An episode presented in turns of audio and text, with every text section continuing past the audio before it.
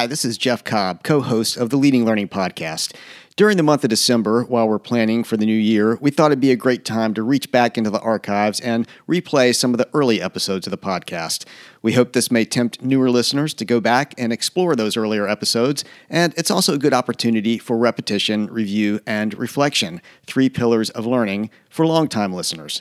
In this episode, we go all the way back to episode six, in which Celisa and I highlight three low cost, high impact investment areas for your learning business. Hopefully, good food for thought for the coming year. Before we hit play, we'd like to thank YourMembership for being the sponsor of this Encore episode. You can find out more about YourMembership and its learning offerings at yourmembership.com. Now, enjoy this Encore episode and stay tuned for new episodes of the Leading Learning Podcast coming soon. If you're a leader or an aspiring leader in the business of lifelong learning, you're in the right place. I'm Celisa Steele.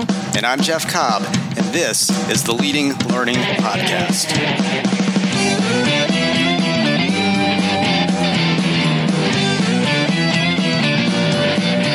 So, this is episode six of the Leading Learning Podcast, and we wanted to address the question of how it's been going. So, Jeff, how's it been going? Well, you know, I think we, we definitely need to review and reflect. That's what uh, learning is all about. And, I, you know, I've, i think it's been going pretty darn good. We've had some really interesting interviews so far. We set out as one of the things that, that we definitely wanted to do with the podcast was talk to CEOs, executive director, president uh, type people from some trade and professional associations and get their perspective on learning and the value it, it plays with their organizations. Because we feel like we just haven't seen enough uh, or heard enough conversation at the top of organizations about learning, about education, and how that really factors into where associations are going and, and the role that they're playing. So we've gotten some great input from Rick Grimm at NIGP, uh, from Cheryl Ronk at MSAE, and I know we've got some other ones uh, coming up. So I think, you know, in terms of talking to, to leaders here on the Leading Learning podcast, that's, that's been excellent so far. Yeah, and we've also been talking to um, some folks who are coming to the Leading Learning Symposium. Uh, we've been talking to some of the, the faculty um, and uh, we've also been talking to Rohit Bhargava, who's going to be our featured uh, outside speaker, kind of bringing that perspective that's not necessarily of the association world, but incredibly uh, applicable and useful to the association world. So, talking data, talking innovations, talking trends, the, the type of things that you know you got to be digging into if you are trying to lead learning in, in your particular part of the world. And and we've got more coming. Um, I mean, we have we haven't published Rohit yet. We're going to get him up soon. Um, we've got Andy Steggles, uh, who's at Higher Logic, and you know came from the association world and the and the world of online community, and is and is now you know out there with a, a platform that does that, but just knows so much about you know social learning and how you uh, make learning happen in those sort of informal settings. We're then, also going to have Lisa Bing, who's uh, on the faculty, so she'll be joining the the podcast we already have with Wes Trochlil and Seth Kahan, the the other faculty members. So you know it's really as Jeff was saying, you know, we have these people are experts and they're going to be bringing their expertise to the symposium. They're going to be sharing it in the podcast, uh, and, and, it's it's really useful. And I know we have uh, a, an interview with a, an attendee coming up as well. That's right, Josh Goldman, who's going to be at the symposium and is one of those people who I always look to, you know, as a, as a pace setter uh, out there in the world of uh, learning and, and, professional development. He is, is the uh, actually the vice president of learning at the Ohio CPAs and is kind of you know making making waves there. So great to talk with Josh. Maybe we should pause though, because uh, this time around we're, we're, not actually doing an interview, um, and, and, that's fine because that's part of our master plan. That's right. We do have a master plan, and so the idea is to intersperse uh, our interviews with uh, the occasional episode, roughly every uh, fourth or fifth episode, where it will just be me talking to you, Jeff. That's right. And hopefully, we've heard enough interesting things in the meantime or done enough interesting things in the meantime to be interesting ourselves after we've talked to so many interesting people. But uh, we think it's good every once in a while for us to come together, put our heads together, have a conversation, and, and hopefully offer up something of value to the listening audience. So, what what are we going to offer of value today? Well, you know, we've been thinking about. Um, uh, we were writing an article and thinking about the idea of okay, you know, what can you be doing to really grow your education business? And we've uh, come up with three areas where we think you know a little investment can go a really long way. And definitely, definitely not the the only three areas when it comes to growing an education business, but these are ones that uh, we just we keep coming back to again and again. And, and like you said, you know, they don't necessarily cost money. I mean, you, you can certainly invest money in them, but you can get a lot of mileage uh, with some relatively small changes in all of these areas. So why don't we just maybe we should just dive right into those and, and start talking about those uh, those investment areas for, for listeners. So, so the three investment areas we're going to talk about um, are, are these. The first one is to demonstrate value. The second one is social proof, and then the third one is helping learners to help themselves. So, let's unpack each of those a little bit more and, and what they mean. So, Jeff, you want to take demonstration of value and then and explain what we mean by that and how um, folks can can increase how they're presenting their value? I will I will gladly tackle that one. That's been dear to our hearts for quite a while now. We have a concept actually called the, the value ramp that uh, really kind of lays this out, and it's the idea that you know things are so much more competitive out there right now, and, and not just with you know actual competitors, other people who or other organizations that might be selling uh, educational content or giving it away for free. Um, you know, certainly those competitors are out there, but just the general competition for people's attention in, in general. I mean, they've got plenty of alternatives when it comes to, to knowledge and learning, but they also just have so much else going on in their lives. And so, if you expect to claim a chunk of time from them, a chunk of their attention for them to participate in whatever you're offering educationally you better make it real clear up front that you have something of value to offer. And when we talk about the, the value ramp, we talk about uh, kind of a, a lower uh, portion of the value ramp where you are providing free content or very low cost content that's very practically oriented, gives you know very useful, helpful information, and starts to build some momentum for people to then go up the ramp to the things that you're actually charging for and providing much higher value for.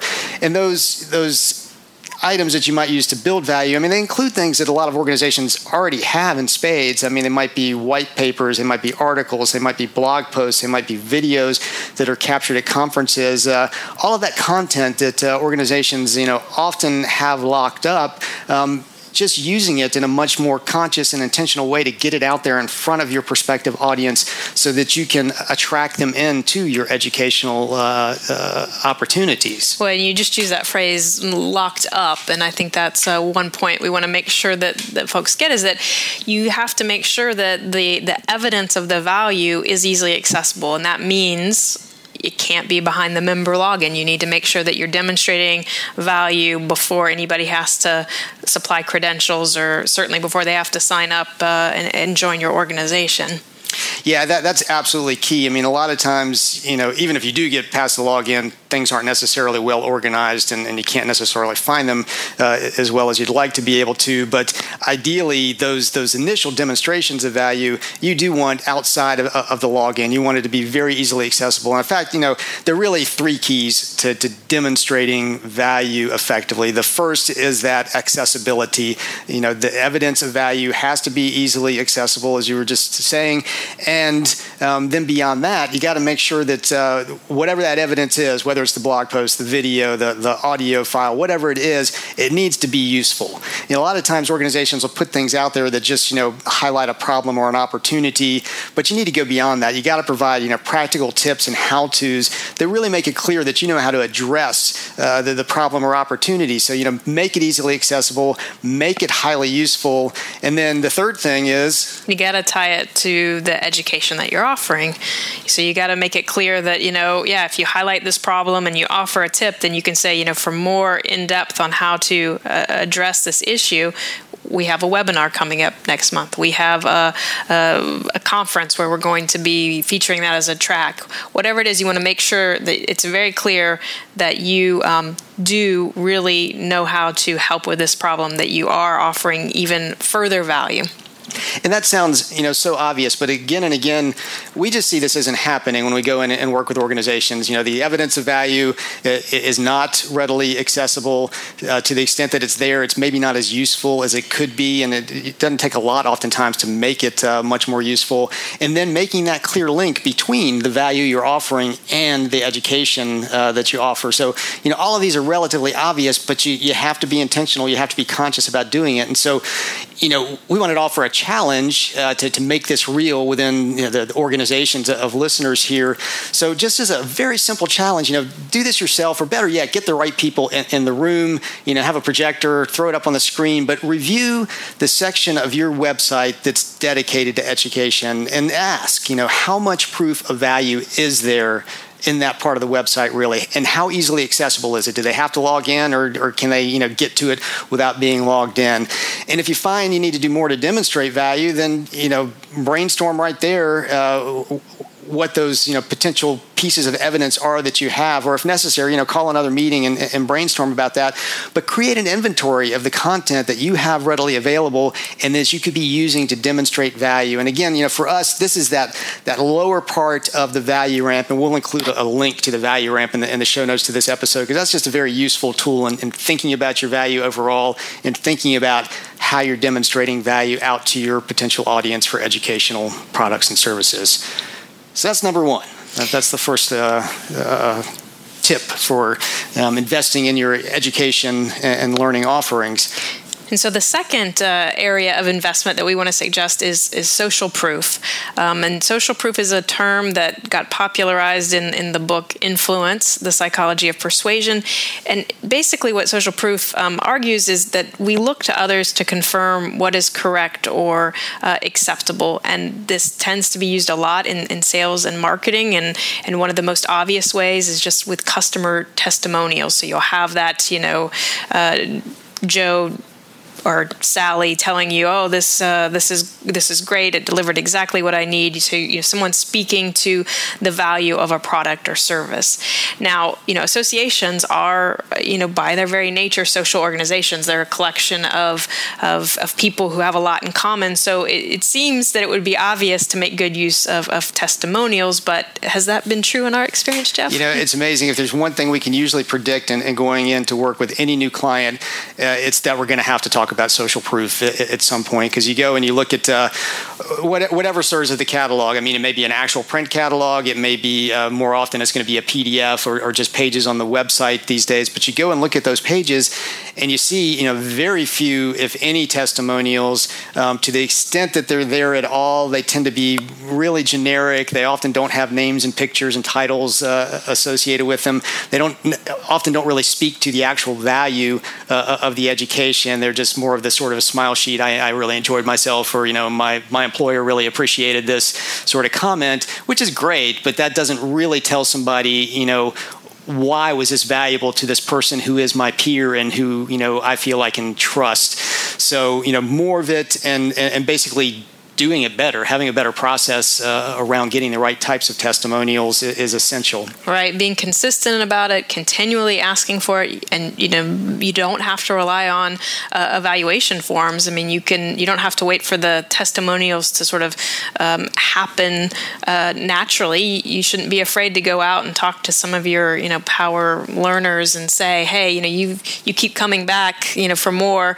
Um, you know what value are you getting out of it? Have that conversation with the person, um, and then help them kind of craft um, a, a, little a statement that's going to really speak to your um, value points, and then put that up there either as a video. That's ideal, but if not, like you're saying, Jeff, at least with a photo, at least with a title and an organization, some anything that really helps people believe that this isn't, you know, a, a you know, I, I, play a doctor on TV kind of person, uh, you know. Um, providing uh, information. And organizations are often reluctant to, to do this, but you know, there's a flip side of this coin. When you're going out and proactively seeking the, the, the testimonials, you're proactively going out and talking to your members, you know, about their needs and what they appreciated and what they enjoyed, and they appreciate that. People like to be asked, you know, how it was, and and if it was in fact good, they're going to be happy to say so. And if it wasn't good, well, maybe that's not the person you get the testimonial from, but you're going to get some great input. Um, that's just you know a great way to be in contact contact uh, with your audience. So, really making a, a, a social proof initiative uh, part of your culture, I, I, think, is something that uh, organizations should be looking at doing. Right. And like you're saying, don't be afraid of what you're going to hear because even if it doesn't translate to a testimonial, it's still useful information. So, the challenge for um, the this investment in social proof is to review your catalog or whatever your equivalent of that is. Like Jeff was saying, maybe it's a PDF, maybe it's some pages on your websites. Uh, also, look at some of your recent communications, uh, so maybe email blasts about your major educational offerings, and look at them. Do they include testimonials? Uh, do the testimonials, you know, include photos and names and organizations? Do they really speak to the value that your um, products are delivering? And if not, then you know this is your your chance to, to launch a, a, social proof initiative and to really go out and, and focus on gathering some some really high quality testimonials. So that's number one and number two. We've got you know demonstrating value, and then we've got social proof, and, and those are you know obviously tied together. People who are giving social proof are also helping to demonstrate the value. They're articulating the, the value that they have received in, in what you're offering. Um, and then the third one, and you know this is one that's really been dear to my heart for for years now, and I know is to, to you as well, Celisa. And that's just that's helping learners to help themselves and it's just simply recognizing, you know, that when it when it comes right down to it, most of the value that comes out of a learning experience is going to depend on what the learner has been willing and able to put into it. So learners who know how to learn better are they're going to get more value out of your offerings. That's just a fact. So anything you can do to cultivate more effective learning among your audience, it's going to be to your benefit uh, in the end to do that, to your great benefit to be able to do that. And so to help you help your learners, what, what can you do? Well, we have three ideas for you. One is to teach your learners about learning. And, and the point here is that, yeah, we almost all of us went up through some sort of educational uh, system, but often that was not, um, the, the, teachers weren't necessarily uh, mirroring for us the most effective teaching. Um, um, you know approaches and so we know a lot more now about brain science and how we learn and all of that. So it's really making sure that that the learners understand that that they know that they need to be doing things like they need to be willing to engage and they can't just expect to kind of have it all um, spoon fed that they're going to have to be actively engaged uh, in trying to solve the problems and trying to learn the content so you know you can do things with uh, pre materials or you know if it's a place based event. You can have an opening session where you really talk about effective learning practices um, and, and then make sure that the the learners are hearing that. So that's kind of priming the pump then for whatever uh, you know content you're going to work through with them in, in that educational experience. And we are, in fact, doing this. I mean, we do walk, walk the walk on these types of things that, that, we you know talk about on the podcast. As part of the Leading Learning Symposium, we've been putting pre content out there. We have what we call emphatically recommended readings that, that go along with the, uh, the symposium. And we call them recommended because, you know, these are adult learners. We know we can't require them to read uh, things before the event, but to at least suggest things that if we can get, you know, many, if not most, most of the people coming to have read, that gives some common points of, of reference. It gets them engaged before the event. And it also, to be honest, it put us in a dialogue with the people who are coming to the event. I mean, some people are saying, hey, you know, I'm, I'm not sure if I can handle this or not, you know, which I'm sure is going through the minds of a lot of people listening. They say, I can't give pre materials to my people. They'll say there's no way, you know, that, that I'm able to, to handle that type of thing. But even being able to have that dialogue with people, I think helps to start raise the bar a, a little bit around the kind of learning that, that you're trying, trying to promote promote the you know the kind of culture uh, that you're trying to promote, and I, and I think that's a very important point um, to to try to create this sort of new culture uh, of learning uh, among the audience that you're serving.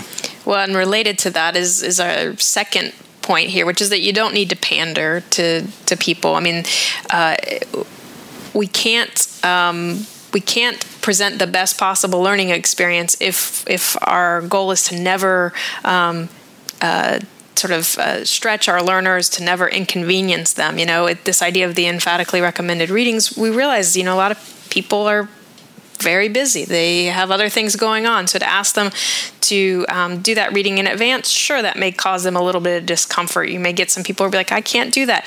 But the fact is that we're making it clear up front that we really do recommend these, um, and we really think that that's going to help them get the most out of the symposium. So when you phrase it that way, where again, your goal is to help them learn as much as possible, I think people begin to understand. Okay, right, I can't just uh, you know sit back and learn. I have to be actively engaged. It's a two way street. The facilitator or teacher needs to do uh, her part.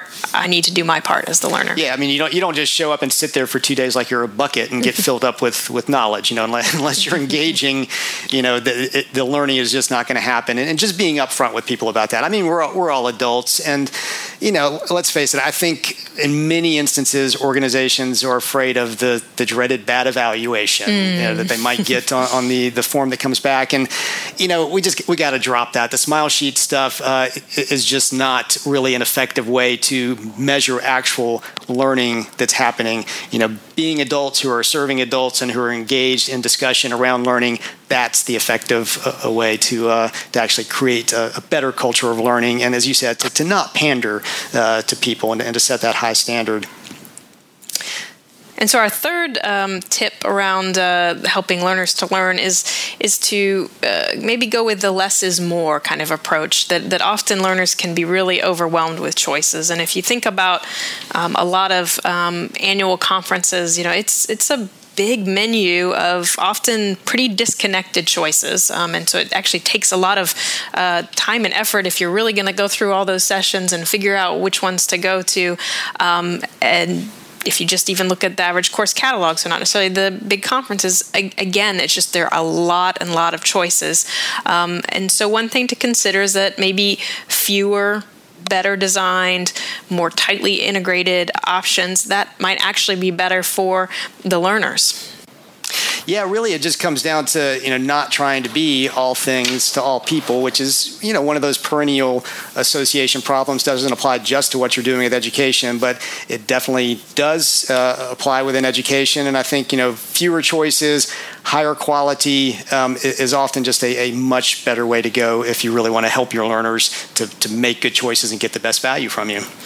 And so the challenge uh, around this point is to do a quick review of your major educational events, your major uh, educational offerings, and look, you know, are you providing any introductory materials that really help to set the stage for effective learning? And if not, think about uh, creating some of those materials. And I know um, we both are big fans of, of a book called Make It Stick The Science of Effective Learning that really just summarizes a lot of what we've learned about how people learn and gives you some great techniques for for how you might um, uh, techniques you might highlight for learners so that they're aware of them. Yeah, it's a great book. It's a very easy read. It's actually one of our emphatically recommended readings for the Leading Learning Symposium. And uh, in the show notes, we'll include a, a link to uh, a brief video we did around that and uh, just some other information about that book because I think that is just a, kind of a go to resource for being able to think through how learning happens and, and how you can support your learners and being as effective as possible.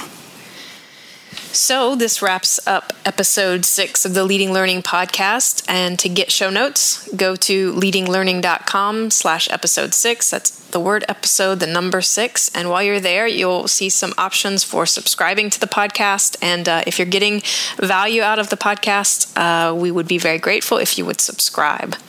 Please do subscribe. We've actually had, uh, you know, we've been pretty successful with the downloads uh, on this so far. We're getting some subscribers, uh, but you know, it's uh, it's motivation, it's inspiration to us if we can see that people are actually, whether it's on iTunes, whether it's on Stitcher Radio, or however it is that you choose to do it. We would also be really grateful if you take just a minute to, to give us a rating on iTunes. That's also extremely helpful. It lets you know the uh, the, the gods of Apple, I guess, you know, know that this is something worth listening to, and, and helps uh, people to find the podcast if they're searching for it in, in iTunes, which is where most people are probably going to be looking for a podcast. You can do that by going to leadinglearning.com/slash iTunes, and it'll take you directly to the iTunes interface and make it easy for you to, to get in there and just give a, a quick rating review. And don't assume that other people are going to do that. We hope they will, but you, you are the person who needs to to go to leadinglearning.com slash iTunes and, and do that quick rating or review. That's right. We need your social proof. And related to that, we would appreciate it if you would tell others about the podcast. So you can do that, um, you know, via Twitter, via LinkedIn, via Facebook, whatever your preferred uh, means of that. If you go to leadinglearning.com slash share, you can get a, a tweet pre-populated that you can send as is or, or edit, and uh, we really help uh, we really appreciate your help in spreading the word about the podcast.